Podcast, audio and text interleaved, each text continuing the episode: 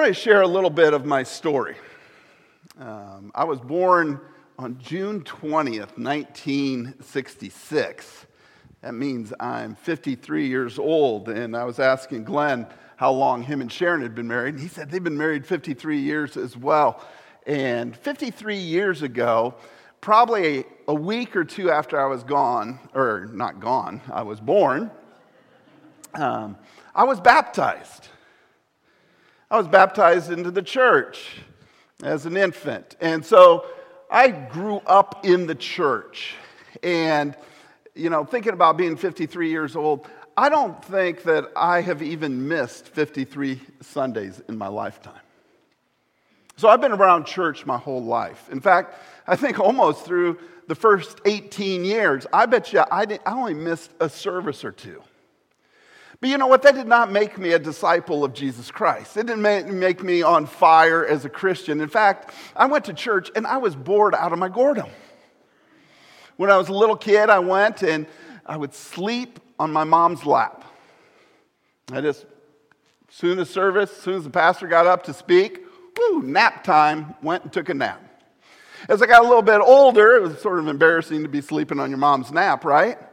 And so I, I would do wild things. I would count all the bricks. Our church, it was a huge church with an awesome crucifix up front. But I would count how many bricks there were, and I would be counting up the wall. And then I, I would start dreaming and imagining that, eh, you know, this was even back before terrorists. I would start thinking about a terrorist or somebody coming into the church and how I would rescue the whole church. And I had this plan, you know, and I understood because ours was a church school as well. I understood the church inside and backwards, and I knew the floor plans, and I, I was just, this is what I would do, and this is how I'd rescue the whole church. As I got older, it became a little more complicated. Not only was I bored, but probably around 16 years old, I, I started to party. I still made it to church every Sunday, and I would be out drinking with my friends or doing wild and crazy things with my friends, and I would still come to church. And I would hope it would be communion, and then I had some idea that if I took communion, God would forgive me of all the bad things I was doing on the weekends, and it, it just was a confusing time for me. Then I went off to, to school to Taylor University, and it was there I started to learn about this topic called discipleship. And I got very passionate about discipleship because I started to learn what it meant to have a relationship with Jesus Christ, to talk with Jesus Christ, to follow Jesus Christ, to have Jesus Christ first in his life. And from that time forward, I made a commitment. I heard God say to me, Mark, I want you to help churches understand what it means to follow Jesus Christ, have a relationship with Jesus Christ, to grow in the relationship with Jesus Christ, and not just go to church and be bored. I soon discovered after I started going and being a pastor that this is not an easy task. Because not everyone is interested in discipleship. Not every church is interested in making disciples. A lot of people are quite comfortable where I was, just going to church, maybe partying on the weekends, hope God will do some magical things and make me all right, and I'll do the week over and go through the habit again. But that is not what God wants for us. So, the question we want to try to answer this morning is this What is our plan A? I could say, What is your plan A? You see, we believe, a lot of us, and myself included, a lot of times, we believe that, well, if plan A doesn't work, there's got to be a plan B out there. In fact, if you've been around me in leadership settings, sometimes when I'm talking about small groups or leadership, I'll say, as a leader, you have to be ready to call an audible. That means you need to be willing to move from your plan and move to a second plan. But what I have discovered, there is no plan B. There's only a plan A. And what is our plan A? You see, about four and a half years ago, when God called me to, to come here, you guys had a lot of questions. What, what is this crazy guy all about? And one of the things I want to do today is just make very clear this, this has been the heartbeat of my life and my ministry, whatever church I've been at. I want to make very clear you understand what the plan is. And I haven't wavered. Maybe I've communicated it in different ways, but there is no plan B for your life or for this church. It's only plan A. If we're a football team, we're getting up to the line and we're only running this one play. We're not going to the line with an audible. And the reason there's only one plan A is because it came from Jesus Christ himself. So we're going to look back in a little bit, but we're going to leap forward and see what God has for us. But if you are one of those that takes a nap, wake up just for a second because I'm going to explain plan A right now, and then we're going to explore it in the scripture. So I want you to see this very clearly, and hopefully you will recognize this terminology that I've talked about in the past. Here's plan A. Here's the first part of it. Plan A is to have disciples, Christ followers who love Jesus. You know, this morning we sang songs about how Jesus loves us. What I'm talking about is disciples who not only understand God has a reckless love for, for them, but they have a reckless love for Jesus. That they love Jesus above all else. That, that's plan A. To love Jesus with all your heart, mind, soul, strength, energy, passion. It's not about loving your work or loving your family or loving your finances or loving your comfort or loving whatever is there. It's about loving Jesus, pure and simple. And so that is why I do series like Heart Healthy. Because I want to make sure that our heart is right so that we can be able to love Jesus with all of our heart. It's a pretty simple plan to love Jesus. But it's difficult because our feelings and our affections go in so many different directions. But the plan is to love Jesus. Here's the second part of the plan not only to love Jesus, but, G- but to have disciples who love like Jesus, to have disciples who live their lives like Jesus.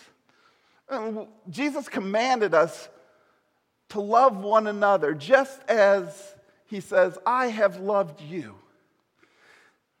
We need to be about the business of making disciples who love like Jesus. I don't know if you've noticed or not, but this has sort of been one of the, the drums I keep beating. We've done a Love Fit series, we've done a Love Win series, we've done Love Where You Live series. Why? Because it is important for us to understand that Jesus first and foremost, has called us to love just like Him. You know, we have a lot of questions on, on how to do life today. How, how, how does marriage work? How does parenting work? How, how do you handle your finances? And all these types of questions that we're trying to deal with relationships that are broken, our pain and our hurts and our confusion and morality. And when it comes down to it, we need to understand that as disciples, we need to love like Jesus loved. And if we take those principles and apply them to whatever situation, and so, for example, if you're in a marriage situation that isn't working out right, it comes back to are you going to love your spouse just as Christ has loved you? Plan A is all about disciples who love Jesus and disciples who love like Jesus. Now, this is a part that we could just stop there. But Scripture never stops there. This is a third part that sometimes I think, sometimes it gets confusing, but I don't know why it's so confusing. The third part disciples who have a plan to help the next generation to love and live like Jesus. So not only do we love Jesus, not only do we love like Jesus, other people, but we have a plan to pass the torch to the next generation. Who's the next generation? It's not just the millennials. Sometimes I get frustrated when I hear, oh, we're just concerned about reaching the millennials. No, we're concerned about every generation. We need to be helping people understand this mission that God has for us to love and to live like Jesus. But I am concerned about the next generation, not just only in our church, but throughout the United States and throughout the world. The younger generation, they're confused, they're conflicted, especially those who have grown up in the church. And we need to have a plan on how we're going to pass on not just our faith, but what it means to be a disciple and a follower of Jesus Christ. We need to understand that this is our plan A. There is no plan B when it comes to discipleship. Well, let's look at what this looks like. For us specifically, over the last four years, whether you realized it or not, this has been our mission statement to inspire disciples. What's a disciple? We're going to look at that in just a second, but to inspire disciples who love Jesus and love others. There, there's no other plan B. This is the only plan on the table. And so, as, as you're determining, and I, I hope that there's some guests here, and I know there are some, I met a few this morning. But if you're a guest today, if you want to know what our church is about, this is what we're trying to do get people to love Jesus and to love others, and to inspire them to do that and to be excited about having a relationship with Jesus Christ and moving forward. That is our mission statement. But it just doesn't stop there. We need to understand that it's not just about inspiring disciples but it's understanding the Great Commission. So here's what I want us to do I want us to open up our Bible to Matthew 28. Matthew 28. And I would encourage you to look on your phone or your iPad or open up your Bible. Sometimes it's nice to hear scripture actually opening up. I know a lot of times we don't bring our Bibles anymore to church, but you got to see this. And if you don't have a phone that has a Bible, or if you don't have a Bible, I encourage you to write this down, go back and to look at this passage. This commission comes at all the end of the Gospels. The Gospels were those accounts written by Matthew, Mark, Luke, and John, trying to help us understand who Jesus Christ is, the life he lived, and the life he called us to live.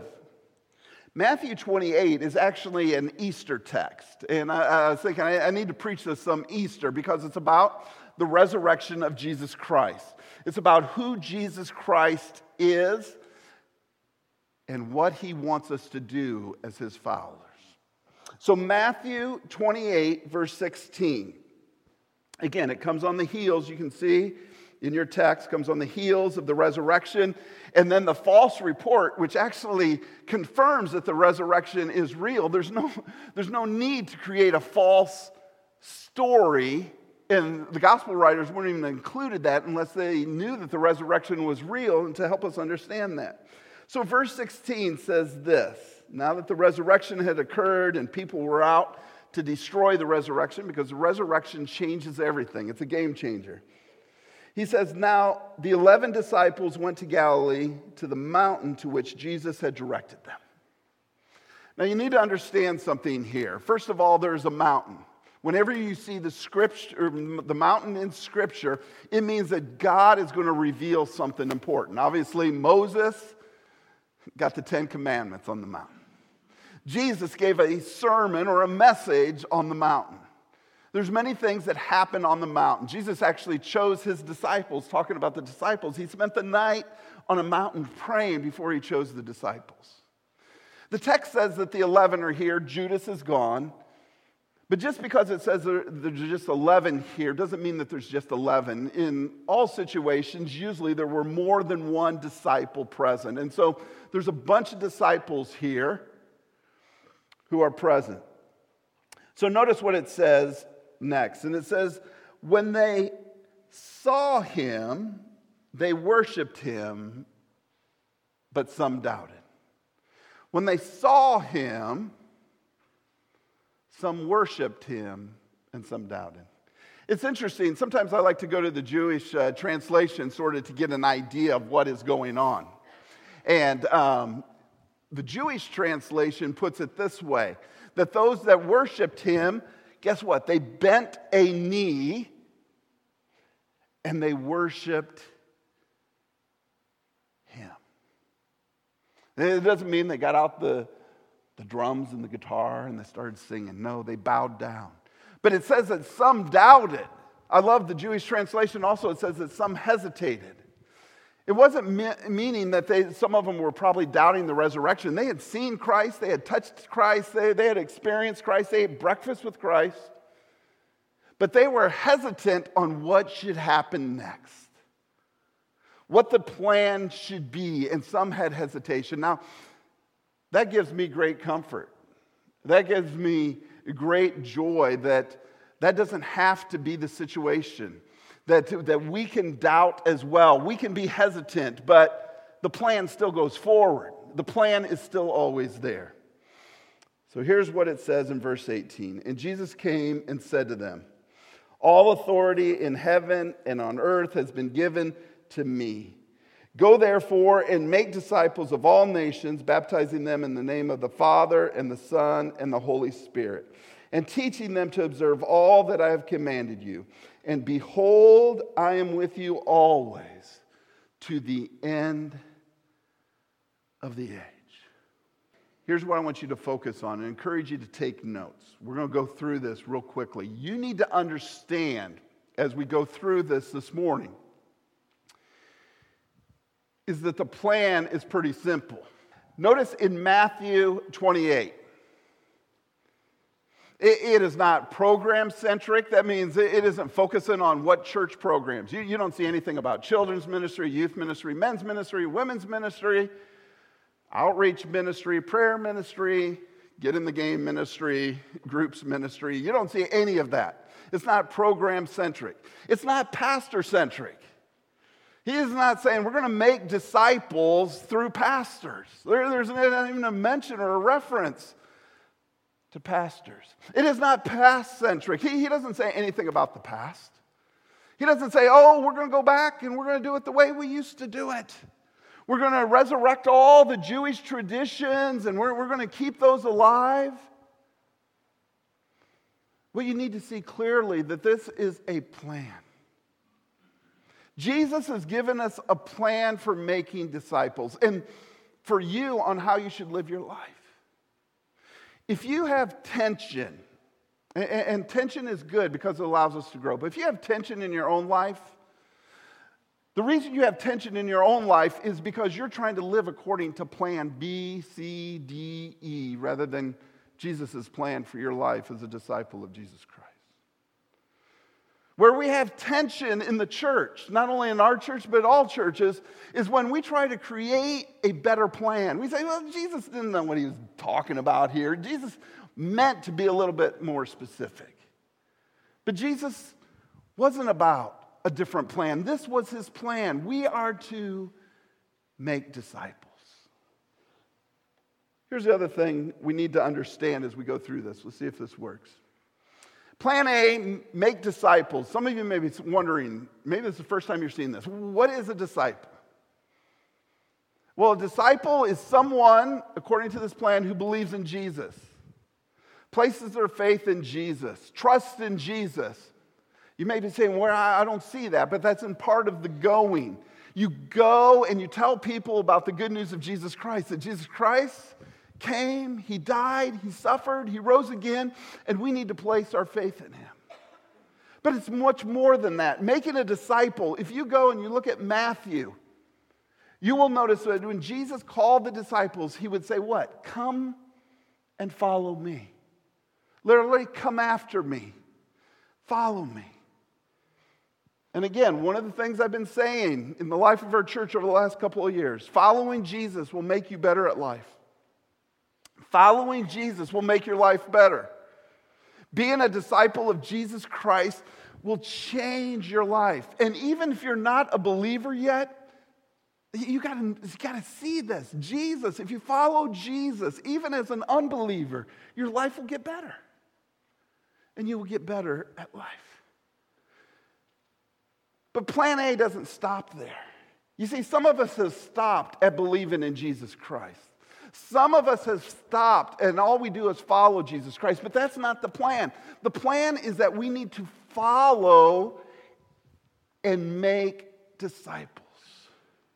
The plan A that Jesus had on the table was that we would be a disciple, but we would also make disciples.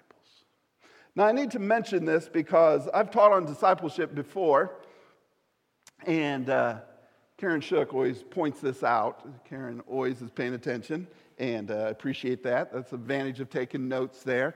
Uh, but she has heard me say, you can be an unbeliever. I, in fact, I just said it, and, and not and, and be a disciple of Jesus Christ. That being a disciple doesn't automatically mean that you are a believer in Jesus Christ, and that is true. The disciples, especially the early disciples that followed Christ, some of them were just curious. Some of you are curious right now. You're curious about what it means to have a relationship with Jesus Christ. Is Jesus Christ really the Son of God? Is he really the Lord of Lords and the King of Kings? Should I have a relationship with Jesus? Should I really obey him? And you're curious, but you yet haven't placed your faith and trust in Jesus Christ as your Savior and as your Lord. And you're still wondering, what would it be like to have a relationship with Jesus Christ? You're learning, you're growing, you're maybe even reading Christian books, you're coming to church. And some of you, you've been coming to church your whole life and you're still in this stage, you're curious. Others of you are convinced. You are convinced that Jesus is the Savior.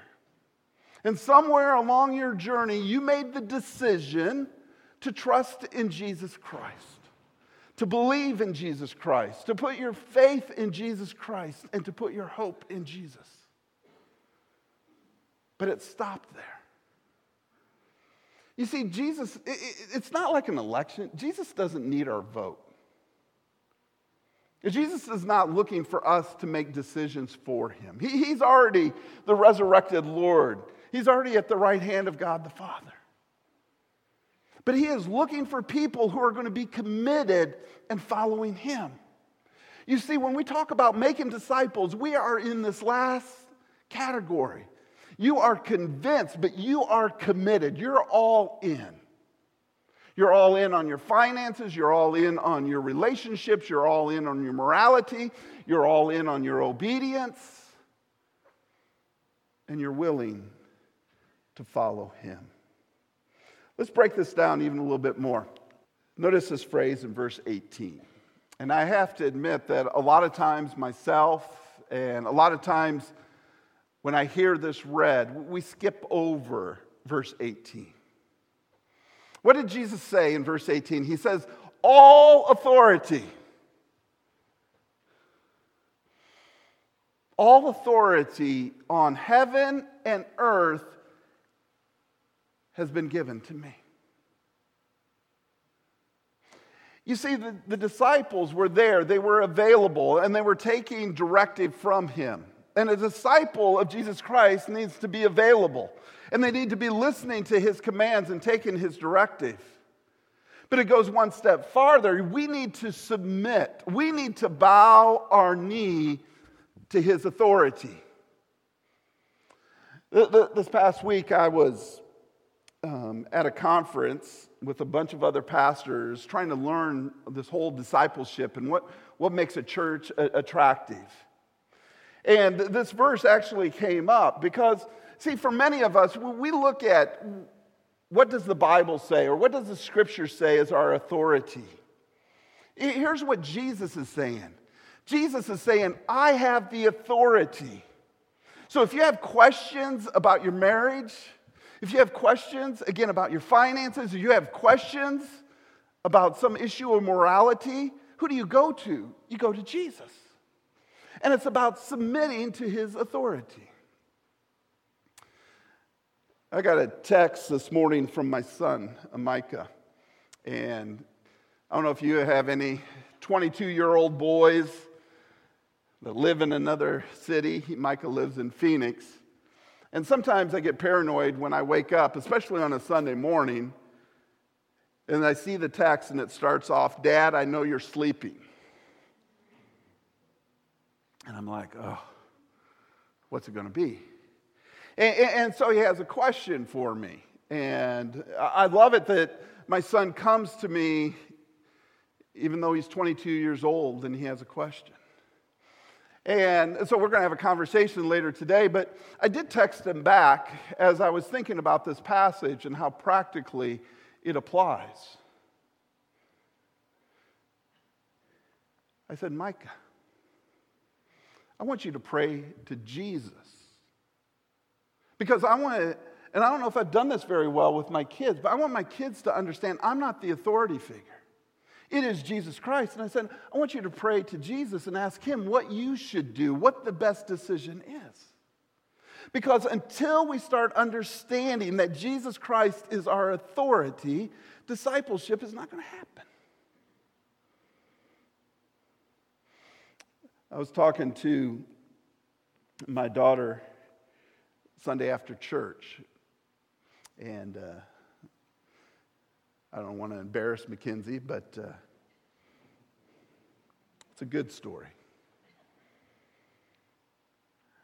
When we have opportunity to give, and she gives not because she has cash on hand, uh, she was giving online. And she was debating with, with herself should, should I give to the church or not? And so she was struggling with it. And she said, You know what? I'm going to do the right thing and I'm going to give. And, and it was just a matter of hours later, money appeared from someone else. You see, it comes down to submitting to the authority of Jesus Christ. We as parents, we, we as, as, as, grandparents, we as a church, we as Christ followers ourselves, we need to, yes, uh, the authority of Scripture is there, but we need to start understanding who has the authority. It's Jesus. And notice that this authority is uh, in heaven and on earth. Jesus wants to know he has complete authority. And if you look, Matthew mentions authority 10 times, and I looked at every situation. Jesus has authority, guess what? Over sickness. Jesus has authority over sin. In fact, the thing that Jesus always got himself in trouble with, he had the authority to forgive sin. If you're dealing with a sin issue that you think is so great, guess what? Jesus has the authority and the power to forgive you of your sins. Jesus has the authority in his teaching. Jesus' presence was just authority in itself. But Jesus is the authority for everything spiritual, moral authority. You, know, we need to start asking ourselves a question rather than, oh, does the Bible say, should we have uh, premarital sex? Does the Bible say we should get drunk or not? Does the Bible say all this stuff? We need to start asking ourselves, what does Jesus want us to do? How does Jesus want to live our lives? Jesus wants us to submit to his authority in our lives. That, that's plan A. Not only do we need to submit to his authority, but we need to understand something here. This passage is confusing sometimes. There's only one command in this passage. And the one command is that we make disciples. So, so as I, if I was hearing this, as I was sitting where you're sitting, this is how I read it. Jesus' desire for me is not only that I be a disciple, not only that I come after Jesus, deny myself, take up my cross, and follow him, but I help others to be a disciple as well. It, it, it's not just up to one person, it's not just up to one leader in the church, it's up to all of us. So there is one command, and there are three steps. Now, I know the go looks like it's a command, but really, go and baptize and teach, they're all participles. What does that mean? They're, they're, they're all the way or the method or the steps that are needed in making disciples. So we make disciples by going, by baptizing, and by teaching. Go, baptize, teach, you can take those as commands. The point is, we need to understand these are the steps. If you go and you look at in Matthew what go meant, go always meant go and tell the good news of Jesus Christ. Go and tell others about who Jesus is. Go to the lost sheep of Israel, sometimes it says, and, and proclaim that the Messiah is here. Go and tell others. And so our mission in life is to go and be witnesses of Jesus Christ and tell people that he died on the cross for our sins and he rose again and he is the living Lord. And then we baptize them. And baptism is so important. We're going to talk about it a little bit deeper here what it means to be baptized in the name of the Father, Son, and the Holy Spirit. But baptism is the way we identify ourselves and show ourselves to be a Christ follower. Now, I mentioned, you know, 53 years ago, I was baptized as an infant, but it, I don't know, 38 years ago or maybe 40 years ago, I was also baptized the second time as a believer. And, if you look at this passage, this is very important for you to see when it comes to making a disciple. Uh, there's no infants being baptized. There's no unsaved people being baptized. There, there's, there's no child being baptized. It is believers, as you read through the book of Acts, that are baptized. And so it's a very important step in making disciples. You go and you tell them about Jesus Christ, you believe in Jesus Christ, and then you baptize them. You identify them and say, This person is going to follow Jesus Christ. And then you teach them. You teach them to obey everything that Jesus Christ taught. Well, let's explain that a little bit deeper. Let's go back to the baptism here. Baptism is identification. If you read any commentary on what baptism meant, baptism meant to identify yourself as a Christ follower. I don't know if you remember or not, when I first came here, um, I gave a series, I think it was called Identity Theft or something like that. And my first series here, I wanted to help us understand that our identity was in Christ Jesus, that we are not sinners, but we are saints. You see, there is an identity crisis in the church today. We don't know who we are, we don't know who God has called us to be. And I believe that our identity is not just in a baptism. Now, you need to understand when a Jewish person started following Jesus Christ, and they were baptized with the John the Baptist repentance or the baptism of re- repentance, they were identifying themselves with the message the kingdom of God is at hand and that we're going to follow this new Messiah, this new Lord, this new Savior who's on the scene, and his name is Jesus Christ, then we're going to identify with that. And when they did that, that meant they left everything behind. Usually they left their family behind, their careers behind, their friendships behind, they left their old religion behind, they maybe left their idolatry behind because they were identifying themselves with Jesus Christ. Now you need to see something here. It's not saying baptize them one time in the name of the Father, baptize them one time in the name of the Son, and baptize them one time in the name of the Spirit. I think Jesus is trying to help us with our identity. He's saying, as a disciple, you need to understand you're identifying yourself as a child of God. God ultimately is your heavenly Father and you are his child, you are his son, you are his daughter. You are loved, you are accepted, you have been bought with a price. And just like we are to honor our mother and father, we are to honor our father with everything. That's what it means to be baptized in the name of the Father. We are his children. I'm a child of God.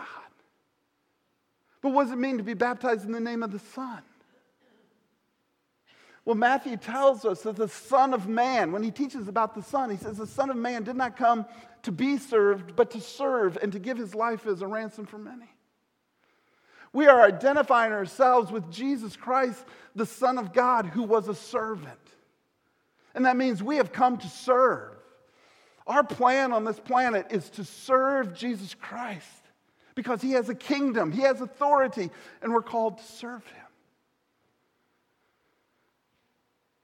Well, what about the Holy Spirit? Well, the Holy Spirit is our guide. Sometimes it says our Holy Spirit is our comforter. But ultimately, John 16 says he will guide us into all truth. Right after this, if you turn over to the book of Acts, and we are to wait on the Holy Spirit who will send us on a mission to be his witnesses, which ultimately is witnesses of the resurrection. Study witness in Acts. We are on a mission to tell people about Jesus Christ, that he is the risen Lord and Savior, and he will change your life, and he will make your life better.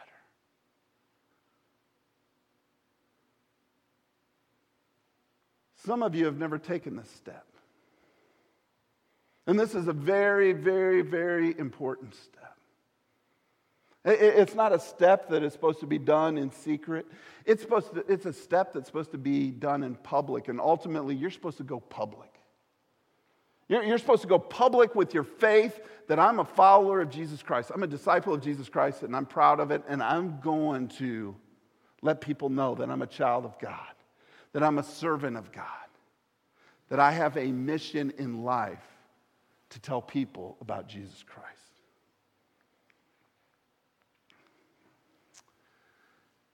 Notice what it says. It says, teaching them to obey everything or to observe everything that I have commanded you.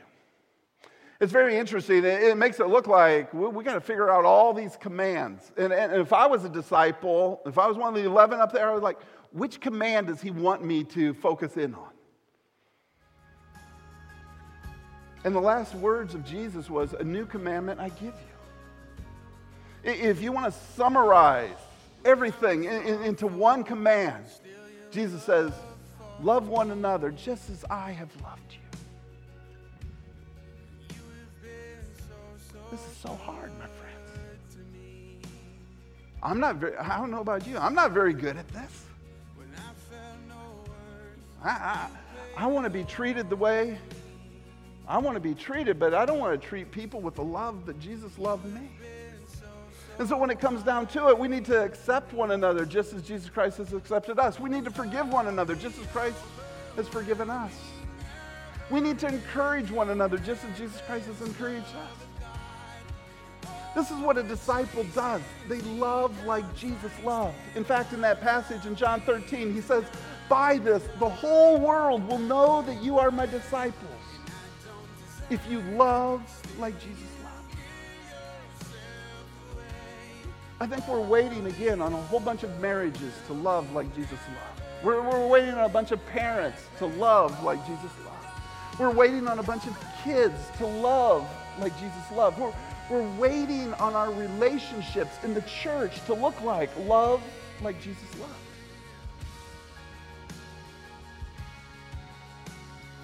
It's powerful stuff. It's not easy to do. That's why we need the Holy Spirit. That's why Jesus said, wait for the Holy Spirit to move forward. Here's our next step we need to be a disciple and make disciples. Uh, this is your plan in life to be a disciple of Christ and to make disciples. It's not one or the other. It's both. We need to be and make disciples. We need to go and tell. Now, when I was a little kid, I loved show and tell. This is go and tell. We need to go and tell people about how our lives are better and we're better at life because we're following Jesus. We need to go and tell people, and then not all the stuff that is confusing today, we just need to tell people Jesus died and Jesus rose again. There is more proof for that than unimaginable. It's so easy to prove that Jesus Christ is who he said he was and he rose from the dead. We need to go and tell. We need to baptize and identify. Again, if you have never been baptized, make a decision today come and talk to me, talk to somebody and say, I want to get baptized because I want to identify myself with Jesus Christ. And then understand what it means to identify yourself as a Christ follower and show the world you're following Christ. Teach and love. We need to teach people what it means to love and to live a life like Jesus loved. And then let's look at this here. This is where I started. This is plan A. There is no plan B. We need.